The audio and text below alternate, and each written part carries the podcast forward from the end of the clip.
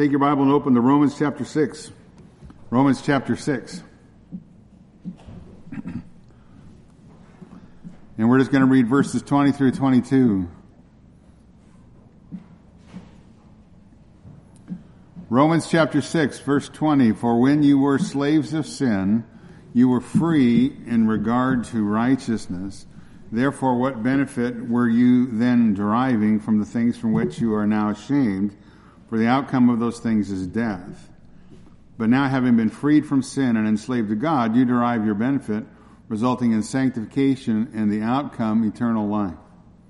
Now, again, we come to our study here in uh, the book of Romans. Uh, Paul is uh, continuing to talk about the issue of sanctification. He's continuing to use this metaphor that portrays the Christian life, that of slavery. And as I told you before, every man born in the world is a slave. And at conversion, a believer changes his master. We go from one slavery to another.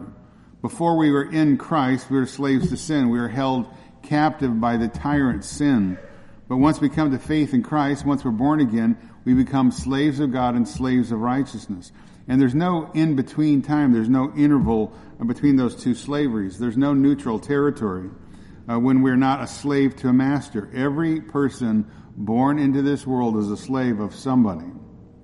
Now, uh, one commentator has said this. He says, when we are converted, the door of the prison house of sin was opened, our chains were unlocked, and we were ushered out of our former bondage to sin and immediately were brought into a new slavery of righteousness. That's a great picture, right? The doors are broke, uh, broken open, the chains are unlocked, and we've been freed from our bondage to sin, brought immediately into the slavery of righteousness. And that's an important point to understand. Uh, because there's an unbiblical teaching that's popular out there called the no lordship salvation issue or no lordship salvation view. It says in essence that you can be free from your slavery to sin when you come to Christ, but at the same time, you not become his slave. Right? Uh, he, he can be your savior, but not your Lord.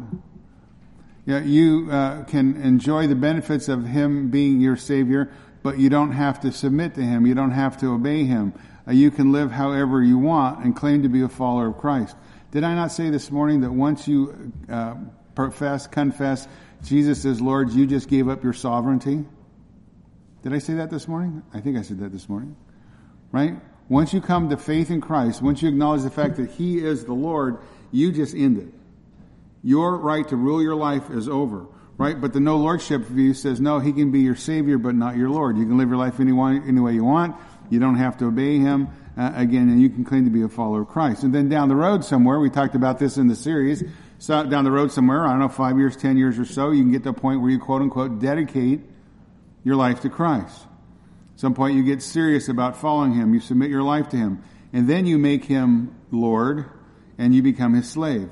Uh, we talked about it. It's known as a second work of grace. You enter into quote unquote a higher level of Christianity or commitment to Christ. The only problem with that teaching is it's completely unbiblical.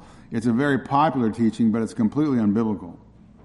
And the portion of scripture that we're going to look at tonight refutes that incorrect view of Christianity. The moment that you come to faith in Christ, the moment you're converted, you're released from one slavery and immediately ushered into a new slavery. From being slaves to sin to now being slaves of righteousness, slaves of Christ. Now, as we come to the verses tonight, 20 through 22, uh, Paul is going to repeat himself with some familiar themes that he has been working out with regards to the issue of sanctification or holiness. And he's going to give two major reasons why we as Christians are to be slaves of righteousness. Two major reasons why, as once we come to Christ, we are to live lives of holiness. We are to live sanctified lives. Reasons why we can no longer live in sin. And he's going to show us the characteristic of that life uh, in uh, the Christian life in verse 22.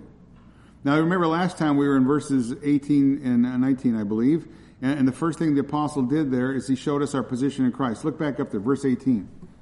Having been freed from sin, you became slaves of righteousness.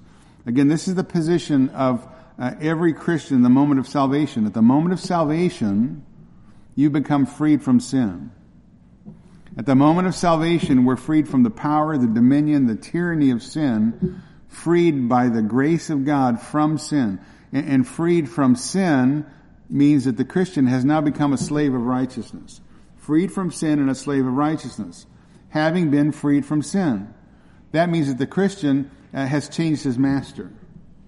The Christian is no longer who he once was. The Christian is no longer a slave to sin, but now, in an instant, he is a slave of righteousness. Now, I said before, this is a fundamental truism of the New Testament, uh, a fundamental New Testament uh, true statement about the Christian. Having been freed from sin, you became slaves of righteousness. And that uh, phrase, become slaves of righteousness, really means that you have been enslaved to righteousness because uh, it's in the passive voice, right? You've been brought into enslavement by another person, and that meaning, again, that passive voice means it's been done to you by someone else. And every man, again, is a slave to someone. Either you're a slave to sin or you're a slave to righteousness. There's no middle ground. And there's uh, no uh, slave gets to choose master. No slave can choose to change his master. No ch- uh, uh slave can choose to deliver himself from his slavery. Don't, we don't have that kind of ability. Every man born in the world, every man born in the world, born in Adam, is a slave of sin. And it's only because of the mercy, the grace, the compassion of God the Father that a man can be transformed, that we can be transformed from one slavery into being another slavery, from a slavery of sin to a slavery of righteousness. And again, it's done by grace alone, through faith alone, in the person of Christ alone.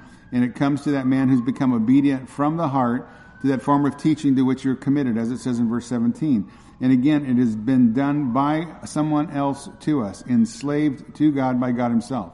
Now, once a man comes to saving faith, once a man uh, begins to be worked up, uh, uh, upon by the regenerating work of the person of the Holy Spirit, and he comes to a true knowledge of the gospel, superabounding grace really takes hold of that person. And by the power again of the Holy Spirit, because of the finished work of the Lord Jesus Christ uh, upon Calvary's cross, that man is transferred. Transferred, transferred from the dominion of darkness and from slavery to sin transferred now into the kingdom of light, into the slavery of righteousness. Again, it's all done by the grace of God. Uh, no man does this, no woman does this by themselves. God is doing this work.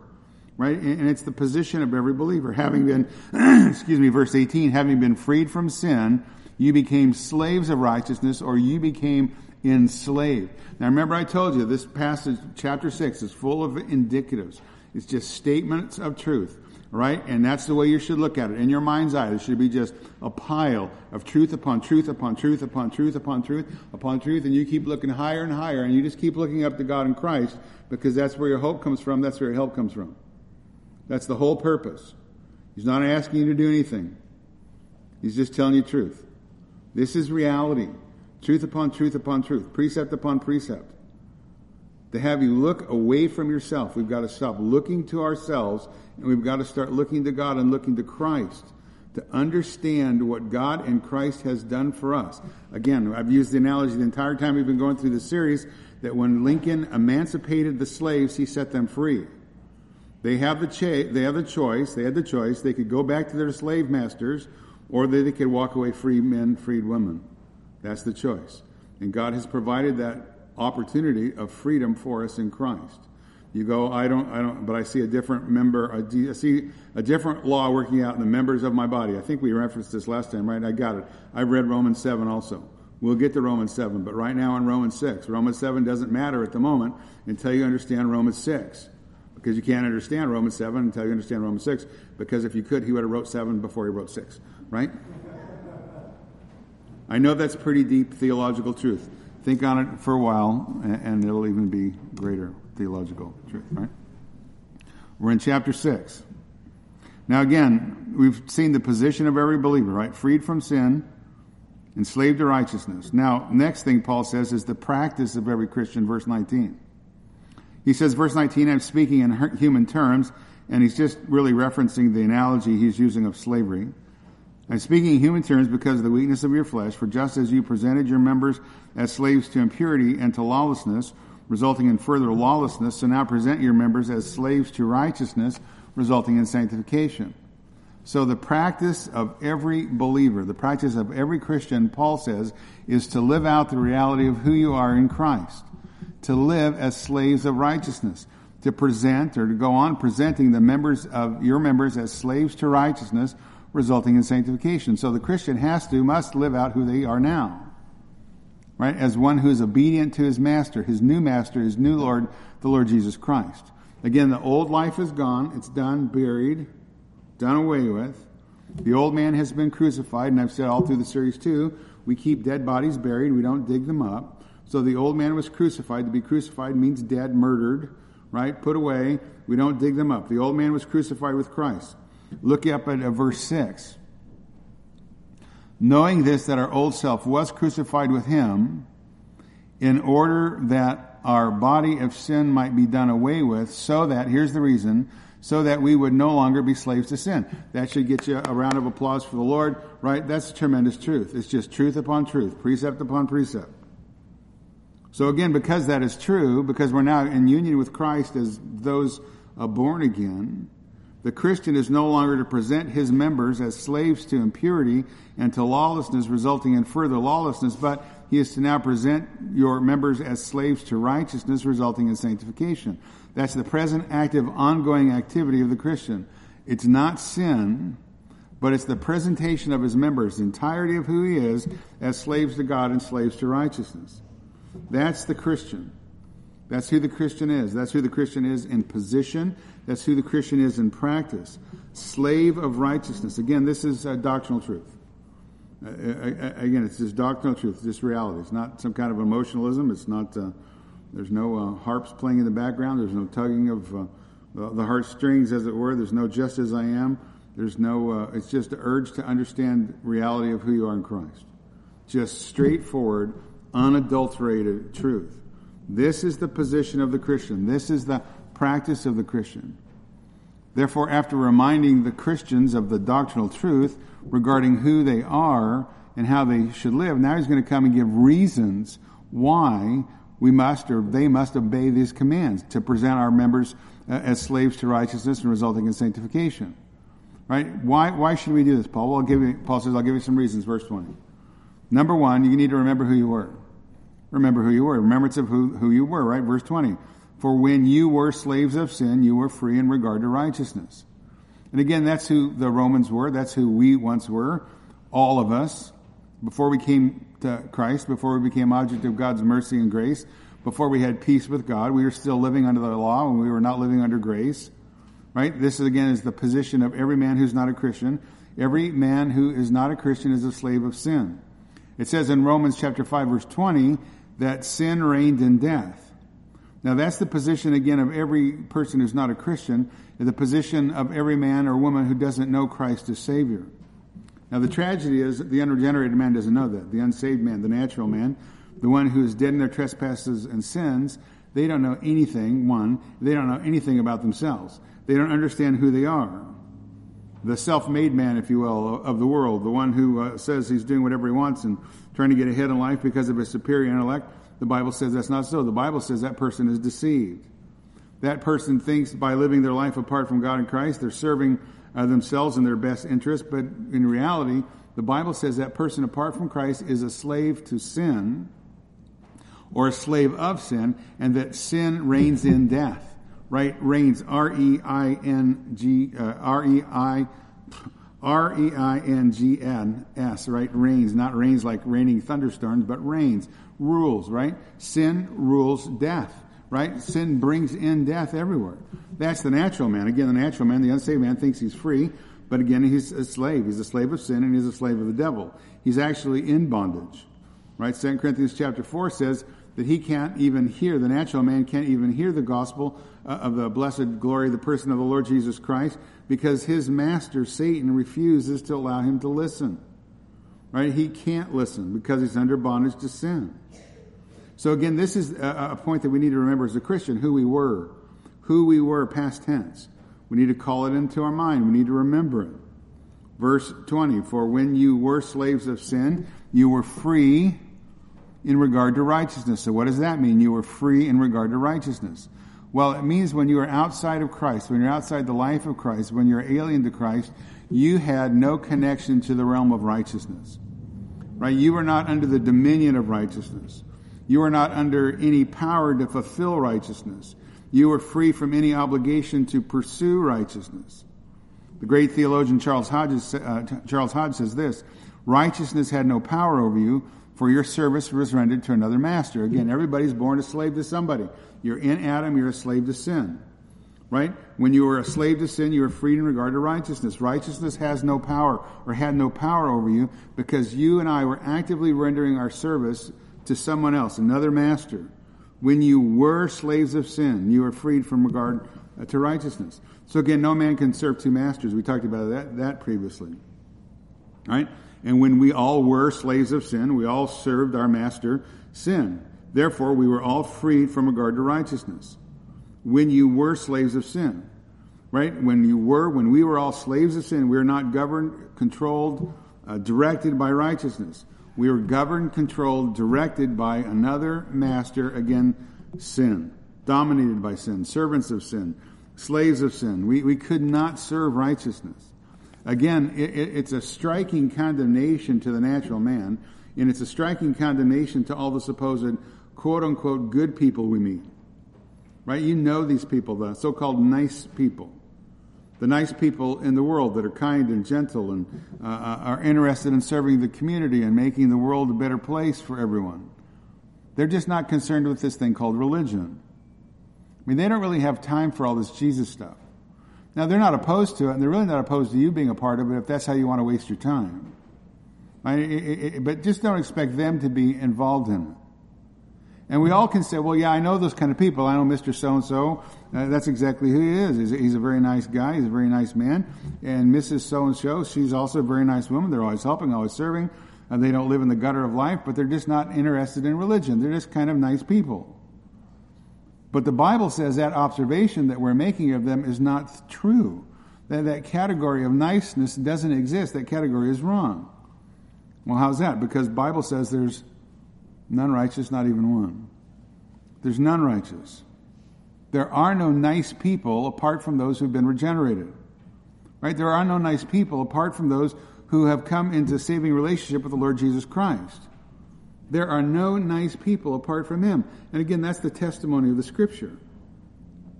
The non-Christian, the natural man, no matter how he or she may present themselves to the world, they are still a slave of sin. And if they're a slave of sin, they're a slave to the devil. And if they're a slave of sin and a slave of the devil, they're enemies of God. They are under God's wrath. They are under God's condemnation. They are sons and daughters of rebellion. So we, again, as believers, have to make sure we have our categories biblically correct. Because, again, there are only two kinds of people in the world. You're either in Christ or you're in Adam.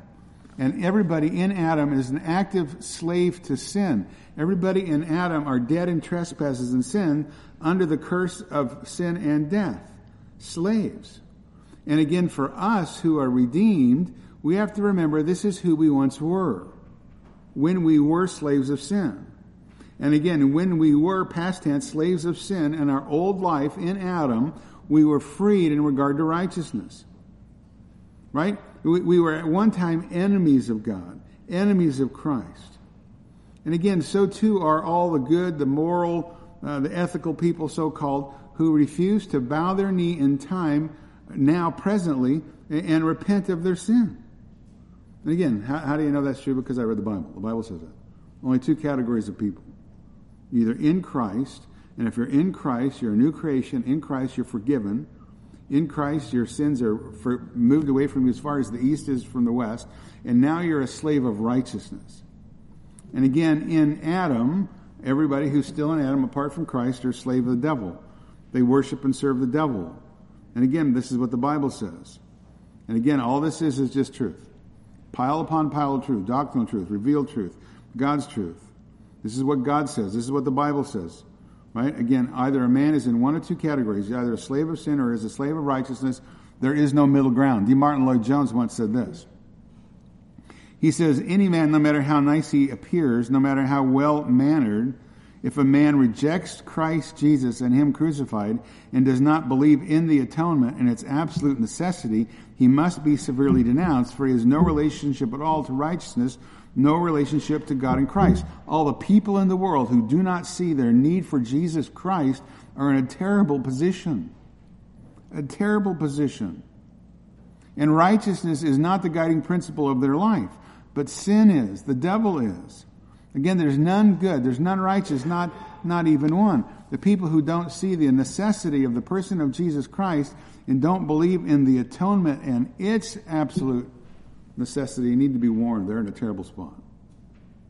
That's the man who rejects Christ, the woman who rejects Christ, the people that are trying to, get, to live, quote unquote, good moral lives.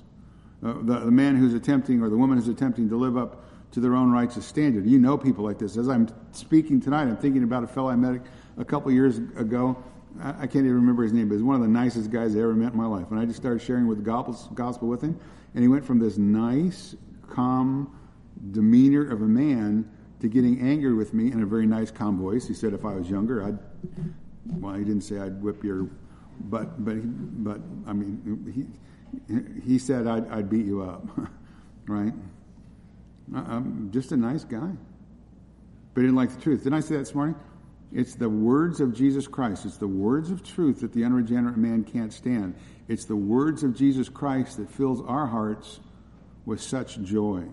People come up after the sermon and they go, I, I, I just, you encourage me because you shared the gospel.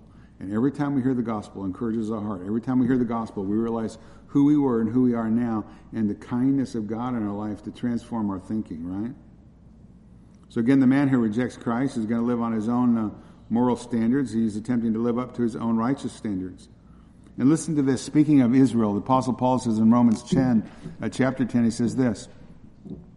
Romans 10.1, Brethren, my heart's desire and my prayer to God for them, for Israel, is for their salvation. I bear them witness that they have a zeal for God, but not in accordance with knowledge. Verse 3, For not knowing about God's righteousness and seeking to establish their own, they did not subject themselves to the righteousness of God. That's the so-called good and moral man.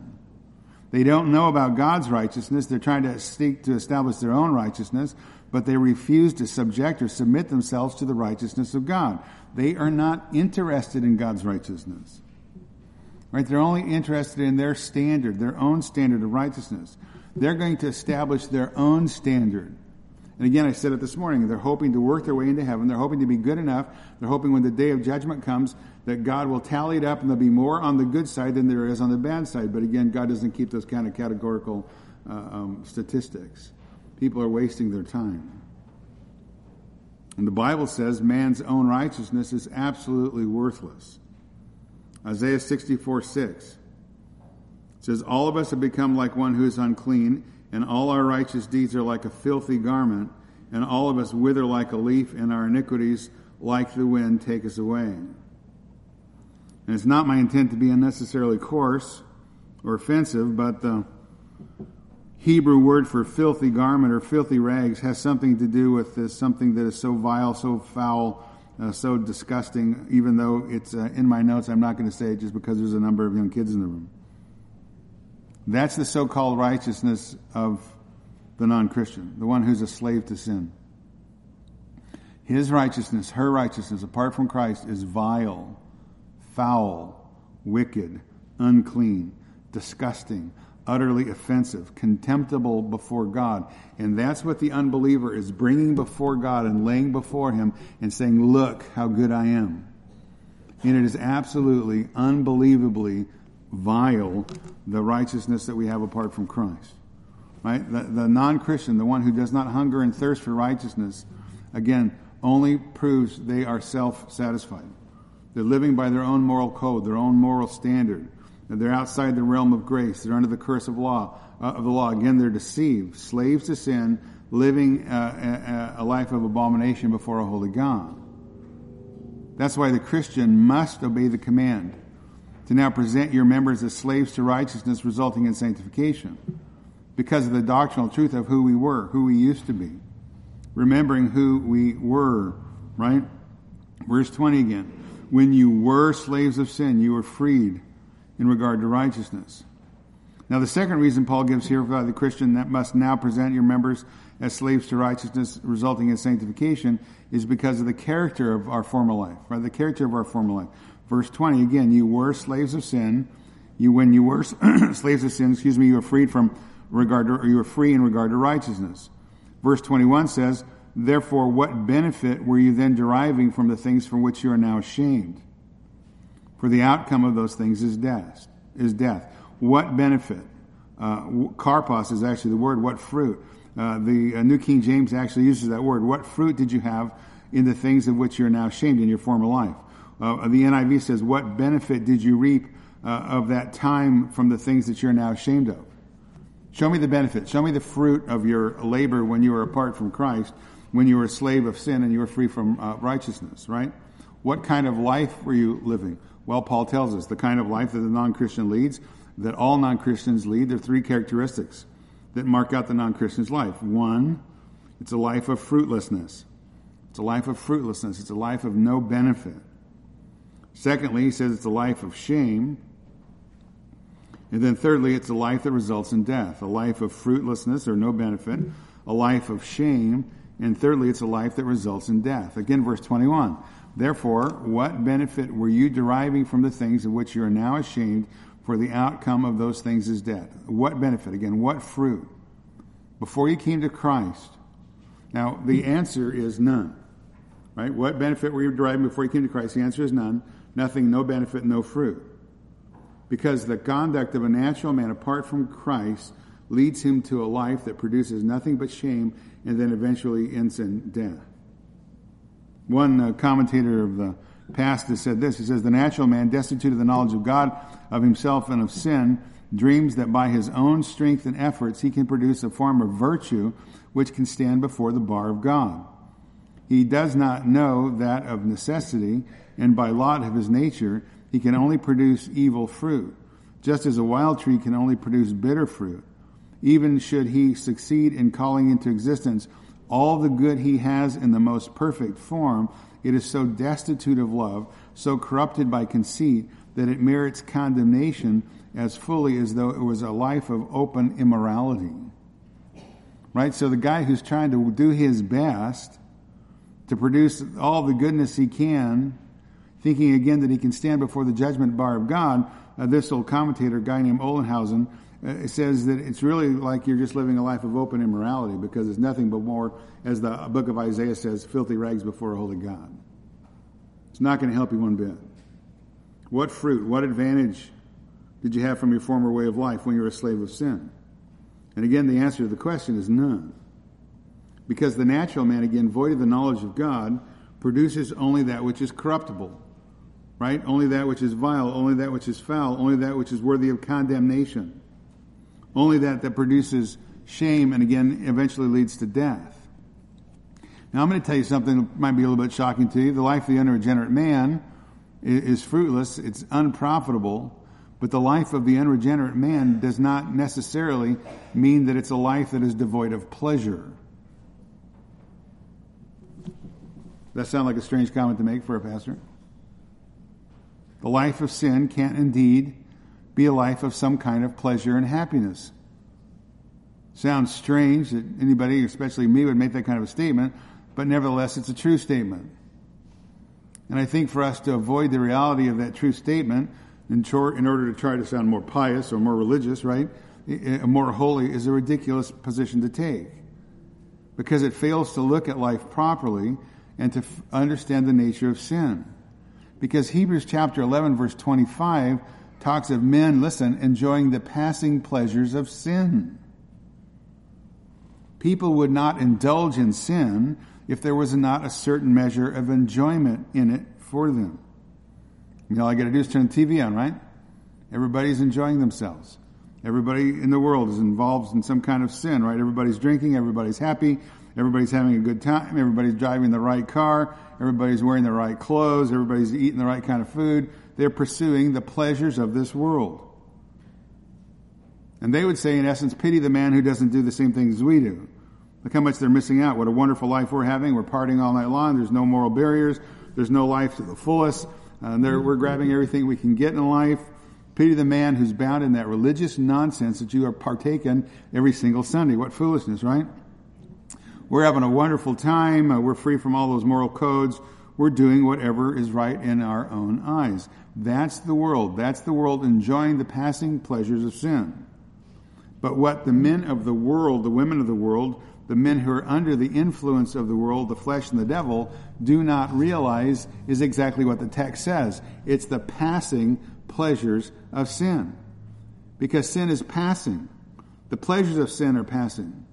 One day the pleasures of sin is going to end, either when their own physical body is ruined and destroyed by a wanton life of immorality, perhaps destroyed by sexual disease, perhaps destroyed by alcohol or ruined by drugs, or the passing pleasure of sin is going to come to an end when a man or a woman stands face to face with the Holy God and gives an account for their wretched life and for their rejection of the Lord Jesus Christ. Again, the question by Paul is, what advantage did you have from your former life when you were a slave of sin? The answer from our perspective is nothing as we look back and see. The problem with the non-Christian, the natural man, is they can't think. They don't think. They've lost their reason. They've lost their ability to understand the consequences for their life of rebellion, and they live their life without shame. They live their life without shame. Again, just look at the perversion around us in the world, the wanton immorality. Look at the decline of the culture. The culture becomes more and more perverse. The culture grows in, in, in wickedness and evil. And what does society do? They love it. They love it. The more perverse, the better. And we go, we go, I, I can't believe what I just saw. Which I can't believe what I just saw previous to that, and previous to that, and previous to that but now it here just keeps coming rapid succession, right? And the world loves it. It loves it. The more perverse, the better. The more overtly, openly shocking a person can be in, in regards to, uh, uh, with regards to virtue, the more shocking they can be, the more perverse, the more foul uh, the characteristic of the modern life. Again, the world stands up and applauds that kind of a person. Now, again, for the most part, the world has lost its ability to think. The world has lost its sense of shame. It no longer, again, I've mentioned this to you before, but it no longer knows how to blush. If you're to go back and read the book of Jeremiah and God condemning uh, Israel, uh, that very same thing, Jeremiah chapter 8, verse 12. My people don't blush. Again, when is the last time you've seen anybody blush?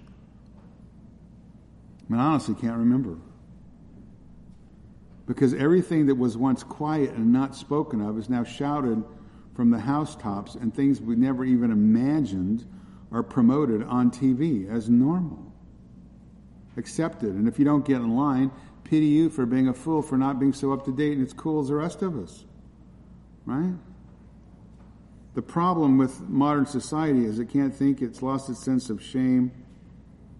And society apart from God, therefore, has lost its sense of uh, morality. Right? It's lost its moral sensibility. It does not understand the difference between good and evil. It's exactly what uh, Isaiah said. Isaiah 5 and 20. Woe to those who call evil good and good evil, those who substitute darkness for light and light for darkness, who substitute bitter for sweet and sweet for bitter. That is the world in which we live. Right? That's our godless society that calls evil good and good evil. Put a mark there in your Bible. We'll come right back to it. You're just going to flip back a couple pages, or you can sit and listen, your choice. But it's a familiar portion of Scripture, but I just could not uh, pass it up. Go back to Romans chapter 1. And again, here, here's where we're living Romans chapter 1, verse 18.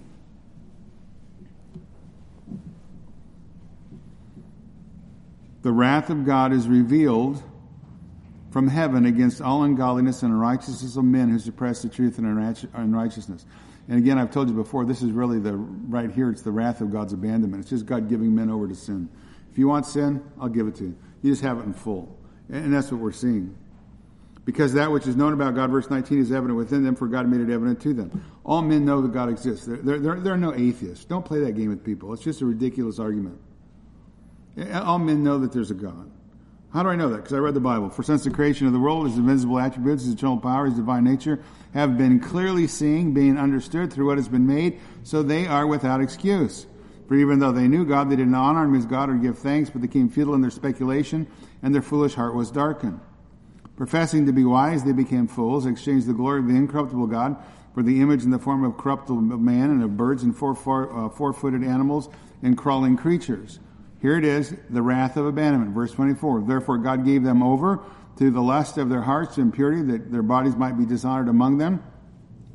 For they exchanged the truth of God for a lie, worshipped and served the creature rather than the Creator, who is blessed forever. Amen. Verse 26. For this reason God gave them over right? To degrading passions, that their women exchange the natural function for that which is unnatural. In the same way, also men abandon the natural function of the women, uh, uh, uh, function of the woman, and burn to the desire towards one another. Men with men committing indecent acts and receiving in their own persons the due penalty of their error. Verse 28, just as they did not see fit to acknowledge God anymore, God gave them over to a depraved mind to do those things uh, which are not proper. Uh, I mean, we, we got to stop beating our heads against a go against the wall, going, "Why do we keep making decisions like this?" That's the answer to your question. Just read it, go to bed, and stop worrying about it. Right? They cannot make logical decisions. God will not allow them because, in His wrath of abandonment, God has given them over to depraved minds, minds that no longer work. That's just simply it. Minds that no longer work, that no longer properly function. To do those things that are not proper. Verse 29, you being filled with all unrighteousness. What was your life like apart from Christ? Being filled with all unrighteousness, wickedness, greed, evil, full of envy, murder, strife, deceit, malice. They are gossips, slanderers, haters of God, insolent, arrogant, boastful, inventors of evil. I mean, if, if you can't find a category that you like in there, then you just invent evil. Right? Even more evil. Disobedient to parents, without understanding, untrustworthy, unloving, unmerciful.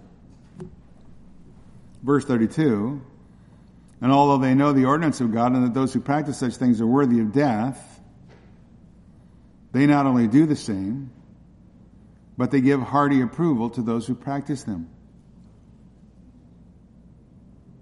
That's the world we live in. The insanity of man in sin, no shame, perverted, lawless, ungodly, knowing that they are going to face the judgment of God but in the insanity of sin, they encourage others to follow them in their rebellion and follow them in their coming judgment because the Holy God will justify himself. The Holy God will judge their sin. And that's where we live. Everybody's saying, come do it with me. Right? And if you don't do it, then we're going to persecute you for not doing our wickedness. Now go back to Romans chapter 6. That's the world in which we live. That's the world that we have been delivered from, our past. Romans 6:21 again asks, "Therefore what benefit were you deriving? Right? What fruit had you then from those things which you are now ashamed? For the outcome of those things is death." Right? What are the characteristics of the life of the non-Christian? Fruitless life, a life of shame, a life that results in death whatever pleasures the non Christian has found in its sin, it's always going to result in death. That's the natural end of sin. That's the natural end of all those in sin death. Physical death, yes, that's true, but also eternal death, everlasting death, everlasting conscious torment, everlasting conscious separation and punishment in tormenting fire that is never quenched.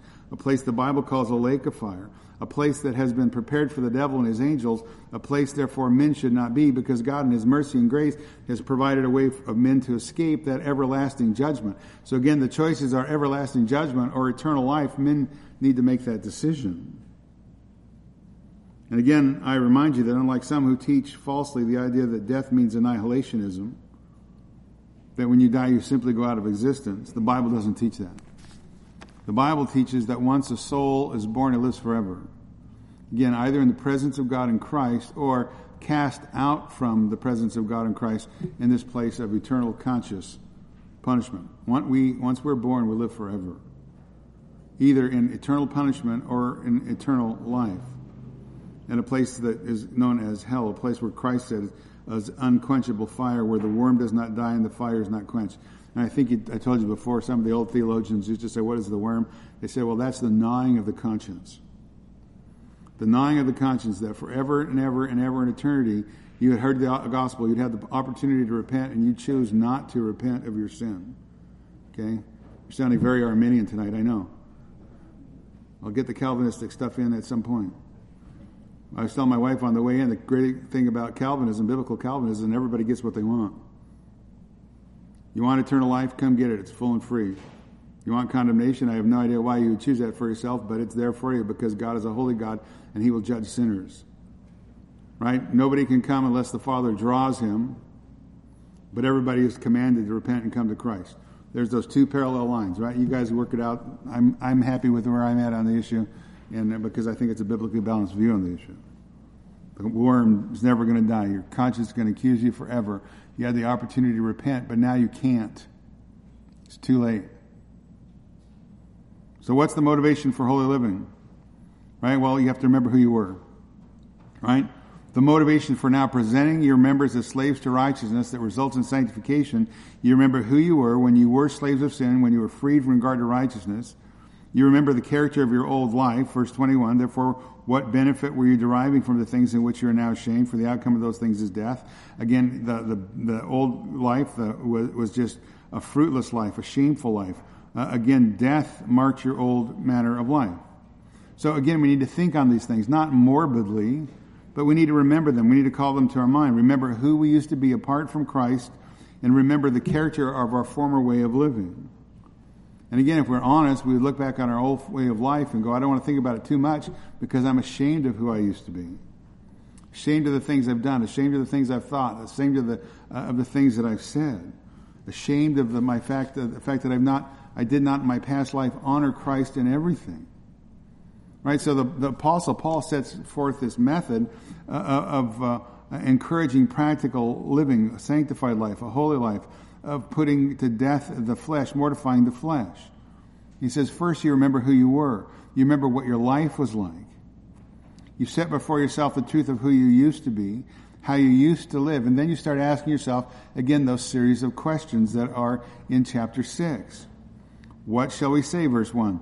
Are we to continue in sin that grace may increase? May it never be? How shall we who died to sin still live in it?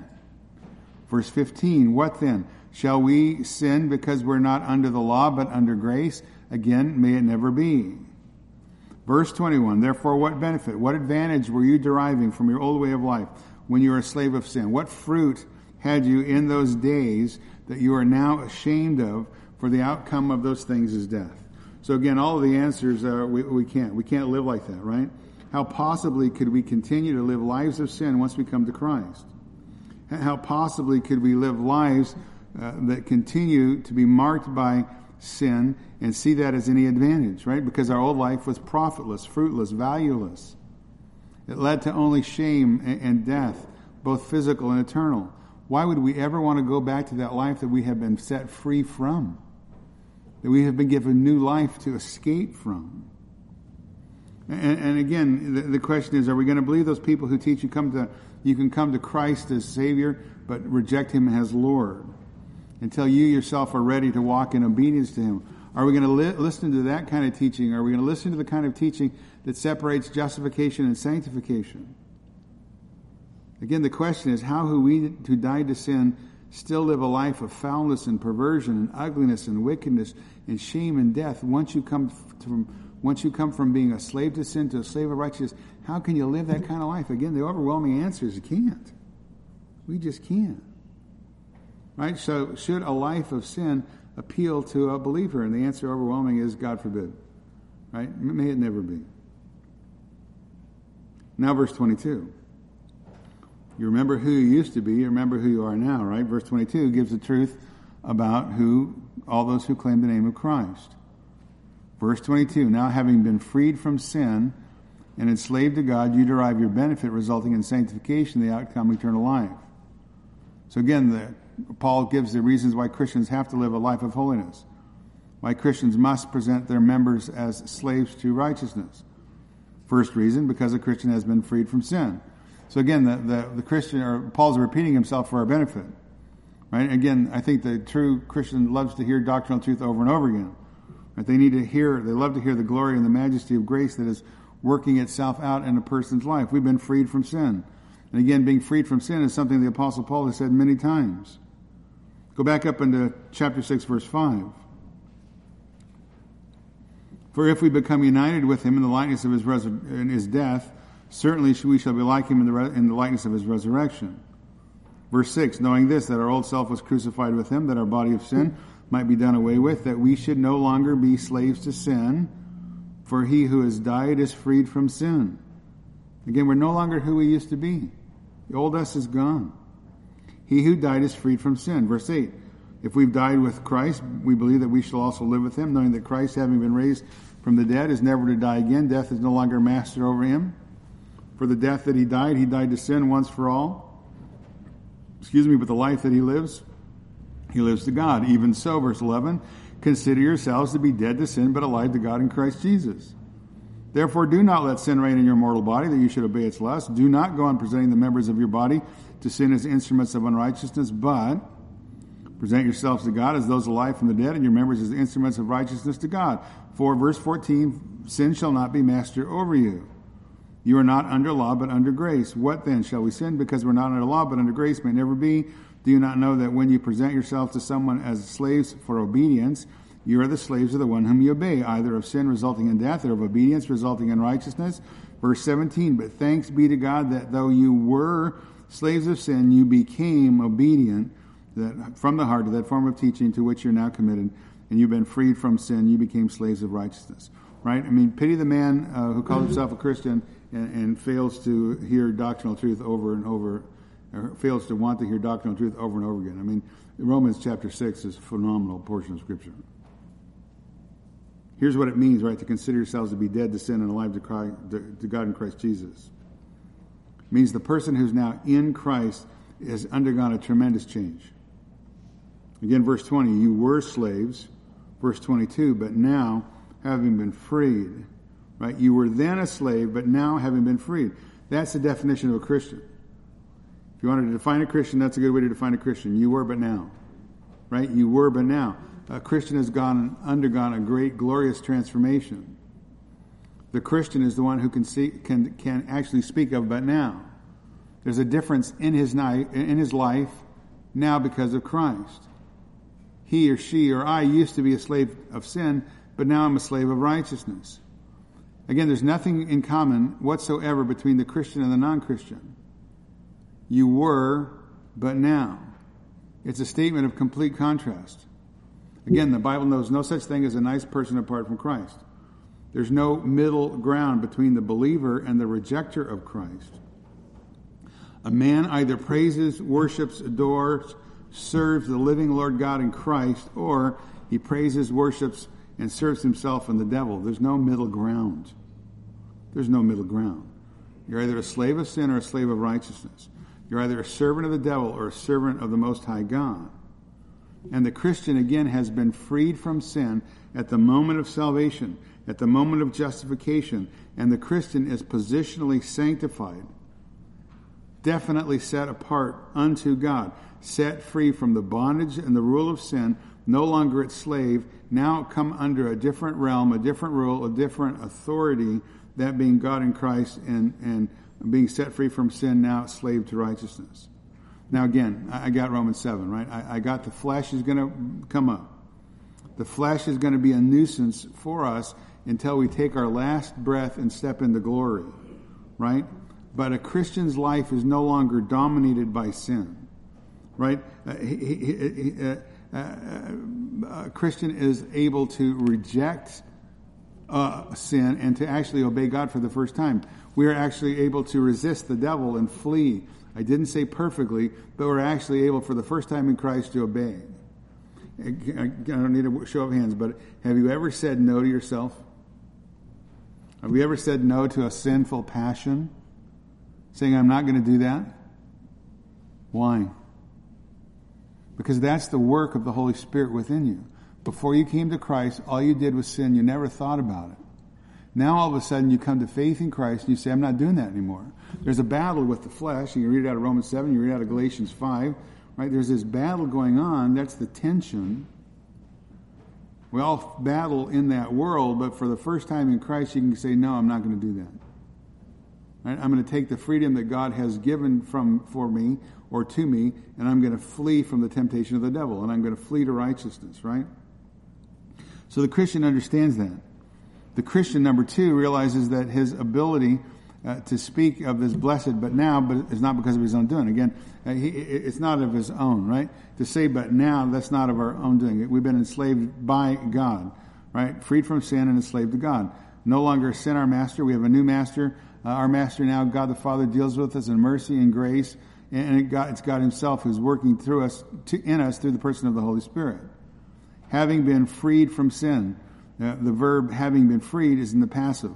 Again, it's a passive participle verb. Again, I just said it earlier, but in, in the, the active voice, that means that you're doing something. You're the one doing the action. But in the passive, it's somebody else doing the action upon you. So in our passive, uh, we were passive in our liberation, being set free. Uh, someone else was active, and that's the Lord Jesus Christ. It's God the Father Himself, right? And uh, the Lord Jesus Christ said in John chapter 8, if the Son makes you free, you shall be free indeed, right? It's the work of God. Someone has said this, who says the spiritual freedom that was designed by God the Father, working through Jesus Christ, played by the Holy Spirit. It was the mighty work of Jesus Christ that, by the mighty works of Jesus Christ, that your chains were unlocked and you were delivered from your former slavery. I mean, God through Christ and the power of the Holy Spirit has set us free. Having been freed from sin, you became enslaved to God. Again, this is the truth about you if you claim the name of Christ here this evening. The Christian has been enslaved to God, purchased by the blood of God Himself, as it says in the book of Acts, no longer serving Himself, no longer even belonging to Himself. The Christian belongs to somebody else. 1 Corinthians 6, uh, verse 19. Do you not know that your body is the temple of the Holy Spirit who is in you, whom you have from God? Listen, and you're not your own. You've been bought with a price. Therefore, glorify God in your body. The moment you confess Jesus Christ as Lord, you just gave up your sovereignty and you just enslaved yourself to someone else. Everybody in the world is a slave, either a slave of sin or a slave of righteousness. The slave of sin is a cruel taskmaster, right? I mean, is the slave of the devil. He's a, tr- a cruel uh, taskmaster. To enslave yourself to God is a good deal because our Father in heaven is love, loves us and is compassionate towards us. Is gracious, is merciful. Right? If you're going to serve somebody, don't serve yourself, serve the King of Kings. Right? And, again, the, the Christian has been freed from sin and slave to God. Again, this is something that has been to, done to us. It wasn't our own effort that changed us. It was just God's kindness. Again, the second person of the Trinity, the Holy Spirit, uh, uh, or the second person of the of the Trinity, the blessed Lord Jesus Christ, left heaven, came to earth, uh, to this perverse world, so he could die a substitutionary death. He propitiates God's wrath on our part. Right? And it's the person of the Holy Spirit, the third person of the Trinity, comes and, and works in our hearts and draws us to Christ, who changes our life, who, who uh, uh, redeems us through the work of the person of Christ. Again, we were then, but we are now. That's that great exchange that has happened. We've been freed from sin and enslaved to God, and we've derived our benefit. The, the benefit is sanctification. So the third truth about the Christian, he now lives a life that bears fruit. He now lives a life that bears fruit. Having been freed from sin and enslaved to God, you've derived your benefit, resulting in sanctification. Or in the King James, it says you have your fruit, and then it says unto holiness. So again, what benefit did you have when you were a slave to sin? The answer is nothing. Right? What benefit, what fruit? Nothing. Bad fruit. Right? What fruit do you have now in Christ? Having been freed from sin and enslaved to God, it's holiness, a transformed life, a sanctified life. Again, there's a profound change in the Christian from who he or she used to be outside of Christ. And there's no such thing as a Christian that doesn't produce fruit. Now, we may have to get a little, little uh, um, microscope and look for that fruit, but there's got to be some fruit somewhere because now we're united with the person of Jesus Christ. There's no such thing as a Christian that does not manifest some level of holiness, a separation from sin, and a, and a separation unto God, and a life, a sanctified life, a separated life. Having been freed from sin and enslaved to God, you've derived your benefit, resulting in sanctification. What I said is just doctrinal truth. Separated from sin, perfectly no, but positionally yes in a process of being more and more each and every day separated from sin unto God. You've been made from made free from sin, became servants of God, and you have your fruit unto holiness. Again, the authorized version. It's utterly impossible for a Christian to lack holiness. And if I said that too fast, I'll say it again. It's utterly impossible for a Christian to lack holiness. If you came if you claim the name of Christ and your life is no different than the unregenerate man, then you need to examine yourself to see if Christ is indeed in you. Because the genuine Christian has to, must, will manifest a life different than the non Christian because of our union with Christ. The man who claims to be a Christian, yet remains in habitual sin, living a habitual pattern of sin, like the world, is not a Christian. No matter what they say with their life, with, with their lips. If you claim to come to faith in Christ, if you claim that you're united with Christ and you remain in sin, you're not a Christian. It's not just our words, but it's our life that gives testimony to the reality of who we are.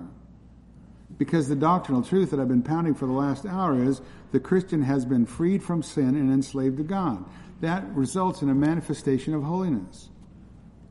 So again, it doesn't matter how many times you've dedicated your already rededicated life.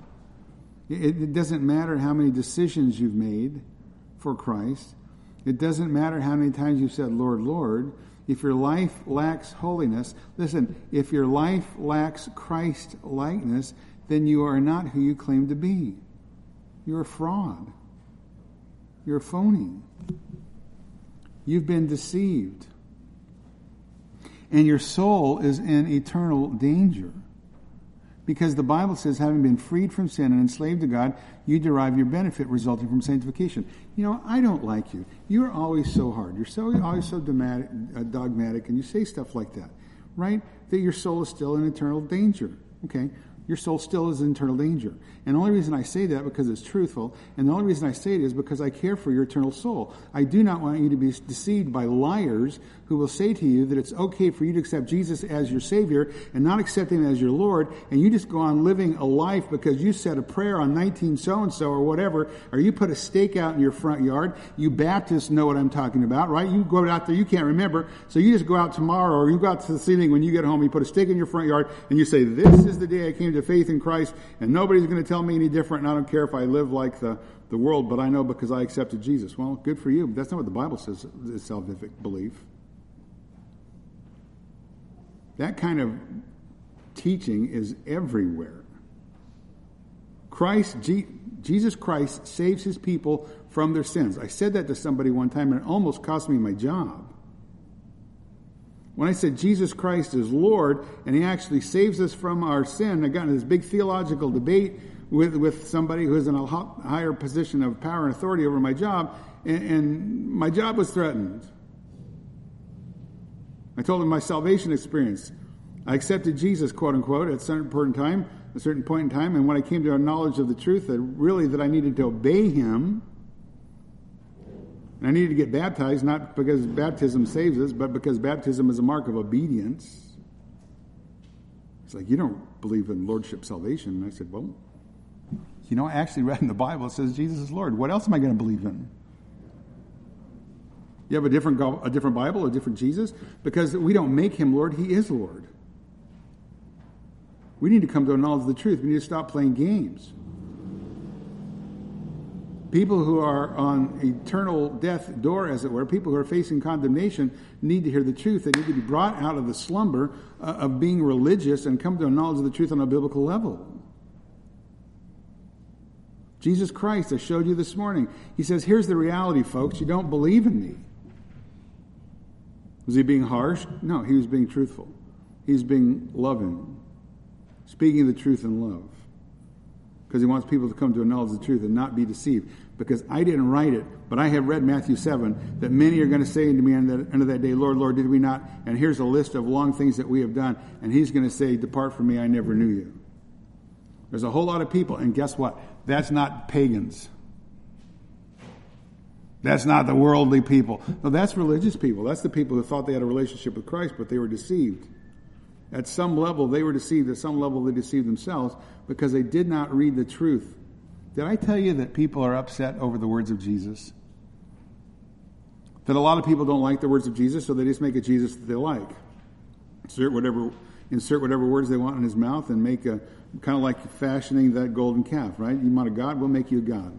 You want a Jesus that you can mold like a, a Gumby uh, action, action figure? We'll make you one, and you can be happy. You might not be holy, might not be uh, uh, headed to eternal life, but you can be happily deceived in time. I, am not that kind of preacher. I almost, most due respect, I don't care if I come back next Sunday.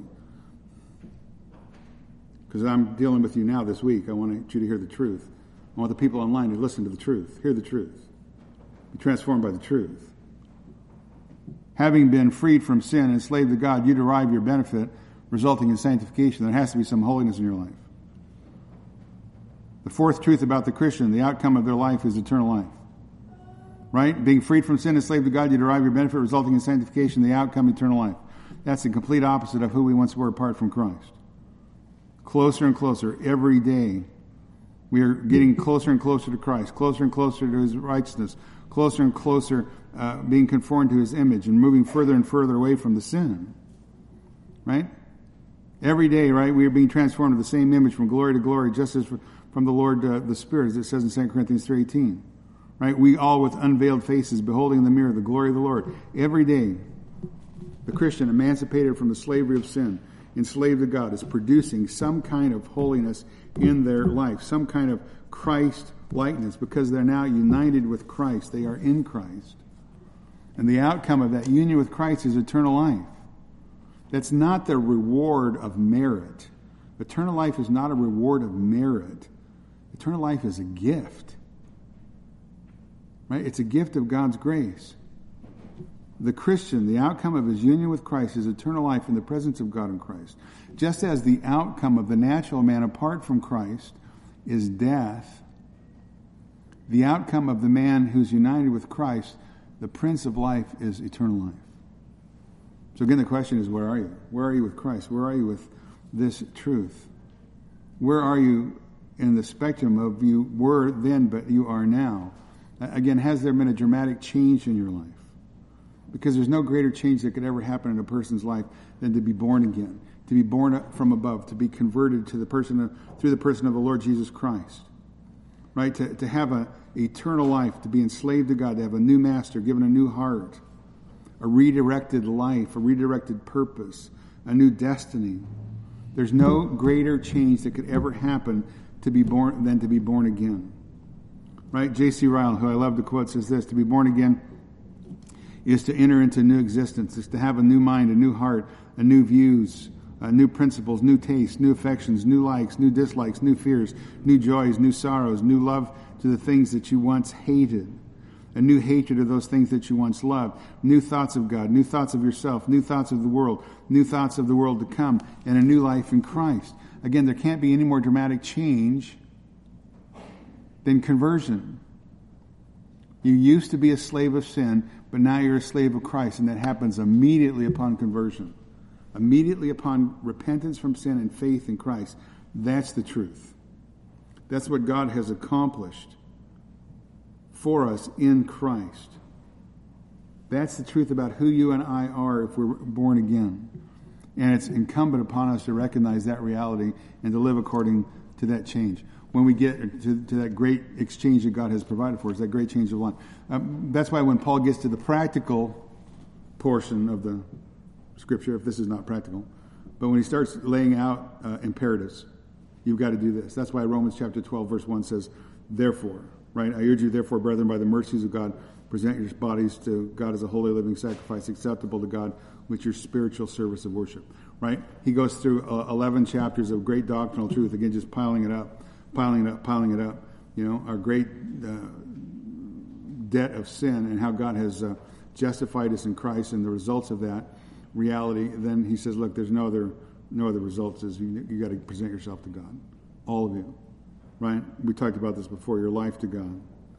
Present your eyes to God. You present your ears to God, your mind to God, your feet to God, your tongue to God. You present your hands to God. From the top of your head to the bottom of your feet, you're no longer your own. You're now a slave of God. Every member of your body must be continually presented to God. Every aspect of your life must be presented to the Lordship of the Lord Jesus Christ. Your life is no longer your own. Your life is no longer in your hands, but you give it over to God in total, complete, right? You don't crawl off the altar. You present your life as a living sacrifice to the one who changed you. And it's a good, it's a good offering, right? It, it, it's a good deal. To belong to the Father of all mercies, the God of great grace, comfort, and eternal love, so much so that he sent his Son, the Lord Jesus Christ, into the world to redeem us. Amen? What wonderful truth. Our Father and our God, we're so thankful for this truth. We're thankful for the reality of the fact that we were slaves of sin, but you freed us. Right? We have been freed by your grace, by your mercy, freed from sin, and now enslaved to you. A gracious master and Father in heaven. And that results in our sanctification, our obedience to you, and our life of increasing Christ likeness. We're just so thankful for these wonderful truths. Thank you for a wonderful day uh, fellowship. Thank you for a wonderful day of studying your word. May you use your word to transform continually us and change us more and more into the image and likeness of Christ. And we're thankful for the opportunity we have to uh, not only feed upon your word, but now to feed on the food you provided for us and the fellowship that we're going to enjoy here just in a few moments. In Christ's name, amen.